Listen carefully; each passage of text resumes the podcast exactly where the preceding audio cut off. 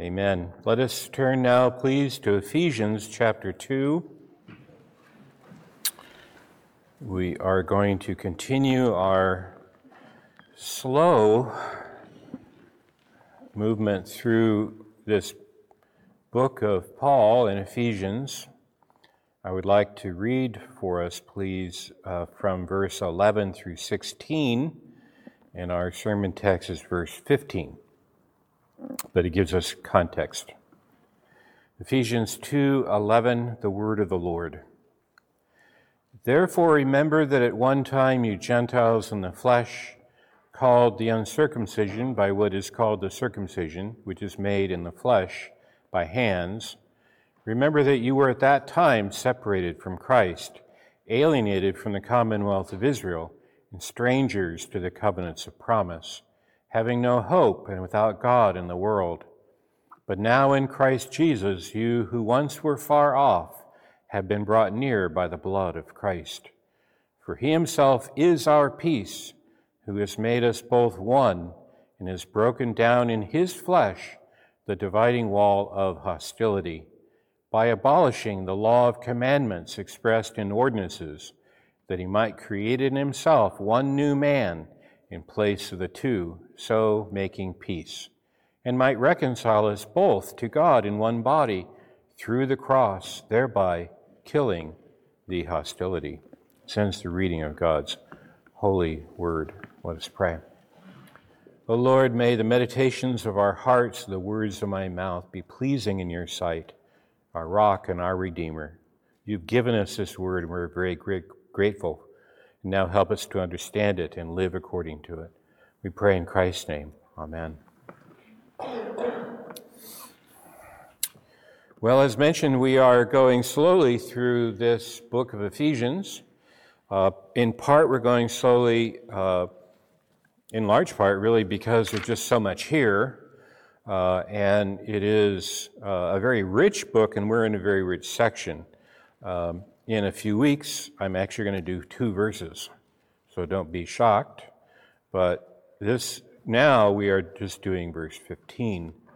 Now, as you saw and we read in the context, Paul has asked us to look into our past, verses 11 and 12, um, something that he doesn't normally do, but here it's important so that you would know that the work that God has begun in you, uh, Him pouring out His Spirit on us Gentiles, which is a new thing in Paul's day, is not some sort of ad hoc divine uh, act that he really hadn't thought about, but did uh, out of the blue, as it were, had done unexpectedly, and uh, is something that he just came up with uh, offhand but rather it was something from all eternity that he had planned. He'd been working for this point uh, in human history uh, when Christ came. This, this was the culmination of all the ages, the really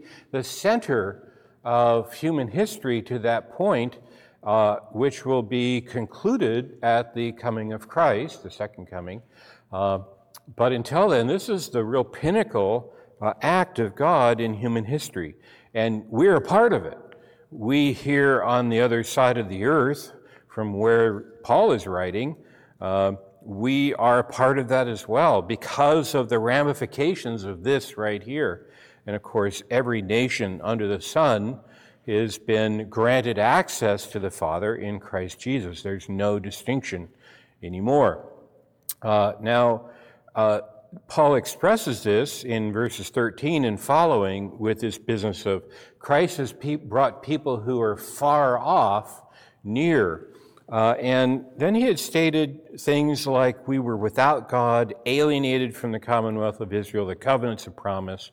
Uh, but now in Christ Jesus, we have been, uh, there has been peace made. And we looked at this uh, uh, two weeks ago, verse 14, that the peace here is particularly the peace between Jew and Gentile, two weeks or last week. Uh, this is the peace between really warring factions. And I made uh, some I made, read some authors on this where there really was a lot of suspicion in the Gentile world against the Jewish people, uh, and vice versa.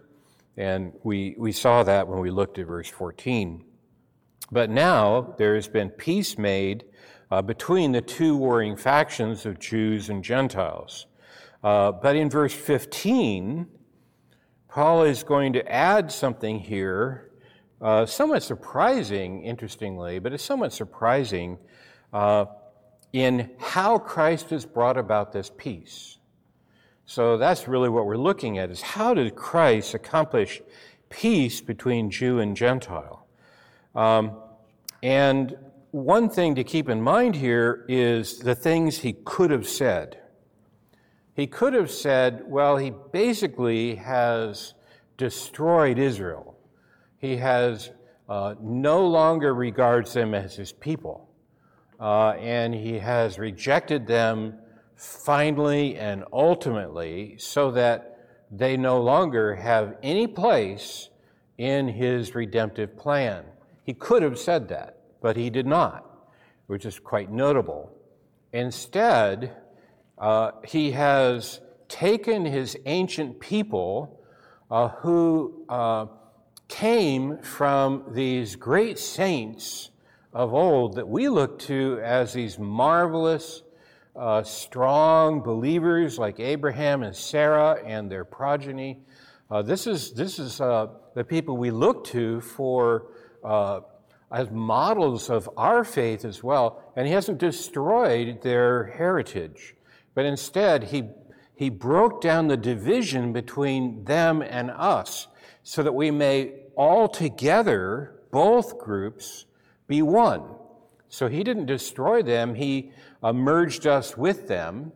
In uh, Romans, he talks about taking the wild limbs, Gentiles, the wild limbs, and grafting it onto the trunk of Israel. So uh, he didn't say that, you know, he, and it's not true, God did not destroy uh, Israel. He, and Paul, you know, points to himself as an example of that.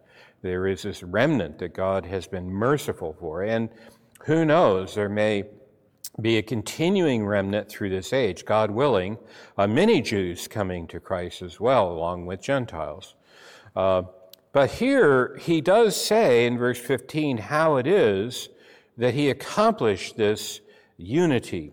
And the uh, thing he states is really building off of verse 14 that I want you to keep in mind. He tore down the wall.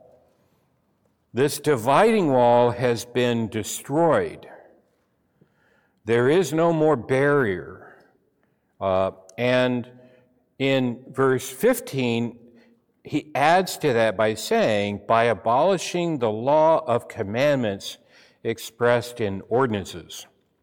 Now, there is, first of all, a way that we uh, distinguish different elements of the Old Covenant law.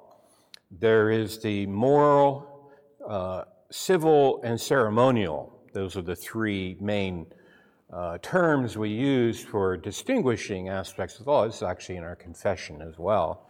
Uh, so this is an old, uh, uh, helpful distinction in thinking about the law. So in this case, you would say, well, he has really done away with the ceremonial law. But I don't find that to be particularly helpful in the sense of that term ceremonial makes it sound like we no longer have any ceremonies, so we're fine. You know, this is not what he's talking about. Ceremonial law doesn't mean that. I think it's best to see within the law, you could say he tore down the separation laws, the laws that divided Israel from their neighbors, from the nations.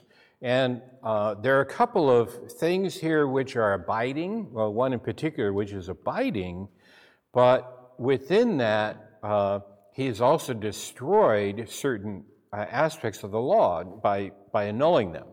Now, let me, let me tell you what that is by reading some long passages to you. Okay? So I, I'm sorry I'll be reading a lot, but I want you to, to hear how much this idea of separating Israel from the Gentiles is built into the law. And this is what Paul is talking about that is no longer valid. Christ has invalidated these laws. So Leviticus 20, verses 22 to 26. Leviticus 20, 22 to 26. Reading the word. You shall therefore keep all my statutes and all my rules and do them, that the land where I am bringing you to live may not vomit you out. You shall not walk in the customs of the nation that I am driving out before you, for they did all those things, and therefore I detested them. But I have said to you, You shall inherit their land, and I will give it to you to possess, a land flowing with milk and honey. I am the Lord your God, who has separated you from the peoples. You shall therefore separate the clean beast from the unclean, and the unclean bird from the clean. You shall not make yourselves detestable by beast or by bird or by anything with which the ground crawls which I have set apart for you to hold unclean. You shall be holy to me, for I, the Lord, am holy, and have separated you from the peoples that you should be mine. You can hear the word separation, you know, repeatedly in that passage. Now let me give you another one. I only have this one and one more. Deuteronomy 7, verses 1 through 6, and I'm going to skip a couple of verses. Deuteronomy 7 1 through 6. When the Lord your God brings you into the land that you are entering to take possession of it, and clears away many nations before you, you shall make no covenant with them and show no mercy to them. You shall not intermarry with them, giving your daughters to their sons or taking their daughters for your sons. For they would turn away your sons from following me to serve other gods. Then the anger of the Lord would be kindled against you and he would destroy you quickly. But thus shall you deal with them. You shall break down their altars and dash in pieces their pillars and chop down their asherim and burn their carved images with fire. For you are a people holy to the Lord your God. The Lord your God has chosen you to be a people for his treasured possession out of all the peoples who are on the face of the earth. Uh, we'll have a, I'll have a comment on that in a moment. But finally, we're going to finish with Deuteronomy 22 9 through 11. You shall not sow your vineyard with two kinds of seed, lest the whole yield be forfeited, the crop that you have sown and the yield of the vineyard. You shall not plow with an ox and a donkey together. You shall not wear cloth of wool and linen mixed together. So, this is how far reaching the idea of separation and purity was built into the Mosaic law, down to the clothing they could wear and the material you can make clothing in. Notice that the Lord didn't say you can't make clothing out of linen. You can. He didn't say you can't make clothing out of wool. You can. Just not both mixed together because then you don't preserve the separation that he is building into the law that really starts at that Leviticus passage. You are to keep yourself separate from the nations. You are my treasured possession. I have separated you, so don't intermingle with them, and particularly in marriage. Now, brothers and sisters, when we look at the law of the Lord, there's a very important principle that we employ even with these separation commandments, and that is the principle of general equity. General equity means we look at the law and see that there is an underlying principle that does have validity from one generation to the next, from Old Testament into New Testament. And we saw that in that second passage. You shall not give your daughters to those young men of the nations around you because they would be taken off into idolatry. And that abides still. This is picked up in the New Testament with you will not be unequally yoked by marrying an unbeliever. So that part is true today. That is still the law of the Lord to us today, to marry within the faith. Uh, there's no exception to that. I, you know, okay, I'm not, I'm not preaching on that, but that's, that's worth pointing out that when we're talking about separation commandments that Christ has annulled, he has not annulled the general equity of the law. That still abides.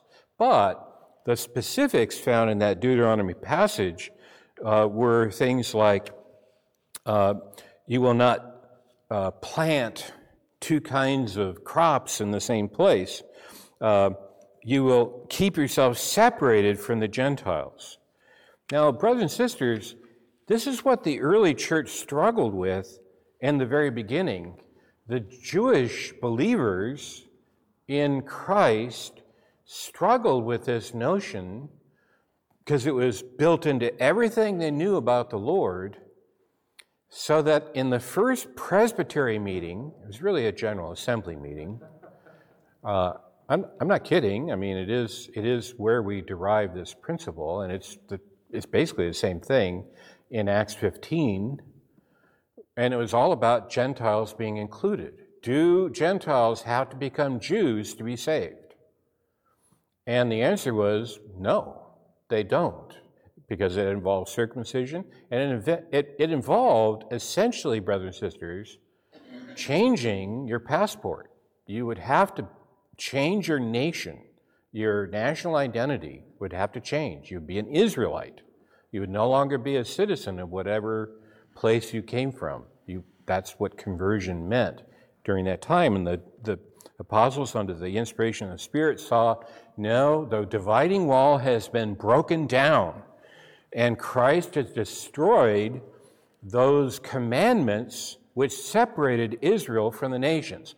What's the evidence of that? Well, you can simply read the uh, chapters leading up to Acts 15 and see through the Holy Spirit, he was demonstrating his acceptance of Gentiles without being circumcised. Uh, and they had uh, been brought into the same faith that the Jewish believers had believed to begin with. And this is the means that Christ has used to bring the two people into one. He did not destroy Israel, but he broke down the barrier between Israel and the Gentiles and made peace between us. So that now, when you look at that statement from Deuteronomy 7, and this is one of the main reasons I read that, Deuteronomy 7, verse 16, you are my treasured possession on all the earth.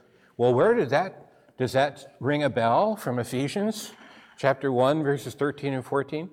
Uh, you, brothers and sisters, are the treasured possession of the Lord in the church, Jew and Gentile together, for there's no distinction anymore. We are together, as the people of Christ, his treasured possession. That's what Paul says in that chapter 1 of, of Ephesians. Uh, and so now the language of what, how God regarded Israel is used of the church. Jew and Gentile together in one. Uh, and it's not accidental that Paul uses that terminology of us in the church. He sees the dividing wall has been broken down. All of Christ's people are part of this new makeup of a treasured possession for God. And uh, the outcome here in verse 15, the means was by abolishing the law of commandments expressed in ordinances. Now, let me just make this, you know, perfectly explicit. Christ has annulled those laws of separation. You may now wear blended garments. And you can eat bacon wrapped shrimp without violating the law of the Lord. That's just, that's what we're talking about here. Uh, those separation commandments are no longer valid. They have been annulled by Christ because their purpose was to separate Israel from the Gentile nations. And that separation has been broken down by Christ. This is Paul's ministry. Uh, he was called by Christ to proclaim these truths. And this is, this is running throughout Ephesians. Uh, we've already seen it, but you know he wants us to be convinced of this. This is this is a new work in the history of the human race, the history of redemption. Uh, now there's no distinction between peoples, but we may all freely come to God in Christ Jesus. We are no longer just by being Gentiles separated from the covenants of promise. We can be integrated into them freely uh, and there's no distinction anymore between Jew and Greek or anybody else. And that's, that's Paul's uh, teaching here. But now we see the outcome of this in verse 15, which is actually far more, uh, far reaching and profound uh, than I can frankly uh, do justice to. But notice how he expresses this. So, first of all, the means. By abolish, I'm reading verse 15 by abolishing the law of commandments expressed in ordinances. That, now here's the, the result. By abolishing those laws, he accomplishes this as a result that he might create in himself one new man in place of the two, so making peace. Now, brothers and sisters, there's two words there that you may not miss create. He doesn't say make one new man, but create. This is a new work of creation. He has created a new human race out of the two into one. So in Christ Jesus, he is, and he's actually told us this essentially in chapter one, he's headed up everything in him. He's the head of a new human race. As Adam was the head of the old human race, Christ Jesus is the head of a new human race. Uh, in 1 Corinthians 15, he calls him the last Adam. Christ Jesus is the last Adam. There's a first Adam and the last Adam, Christ Jesus. And he's the foundation of a new creation. And you're a part of that. So he has created us and this is, this is why you have such a prominent working of the Holy Spirit in New Testament uh, revelation at the beginning. He's demonstrating new creational power. Just as the Holy Spirit hovered over the waters in Genesis 1, so now he hovers over us to recreate the human race out of these two into one. And he's formed these two into one man. Now, I'm reading the English Standard Version, and it says that, that he might create in himself one new man in place of the two, so making peace. He's not talking about an individual, he's talking about the human race in the terms of Genesis 1. And he created him, man, male and female, he created them. this is what he's talking about. It's that terminology. He's made man male and female.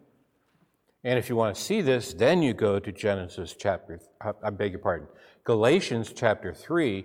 In Christ Jesus, there's no more male or female. And this is in this sense. We are all, male and female, part of this one new man, this one new human race. You could say humanity. I don't have a problem with that, even though in, in my generation, humanity meant something like uh, compassionate care for people. You know, you have to show humanity toward those in need. So to me, it, it, it kind of sounds ethical rather than really ontological, if I can put it that, in that way. So Paul is using this in the sense of we're part of a new humanity, a new human race a new man, as it were, uh, in Christ Jesus. This is a new creation, and you are a part of it. This is a new creation that's not like the old. It's one where these former distinctions, they make no difference anymore. This is, uh, this is a radical shift. And in chapter four, he's going to come back to this. So when, you know, eventually we'll get to chapter 4 of Ephesians.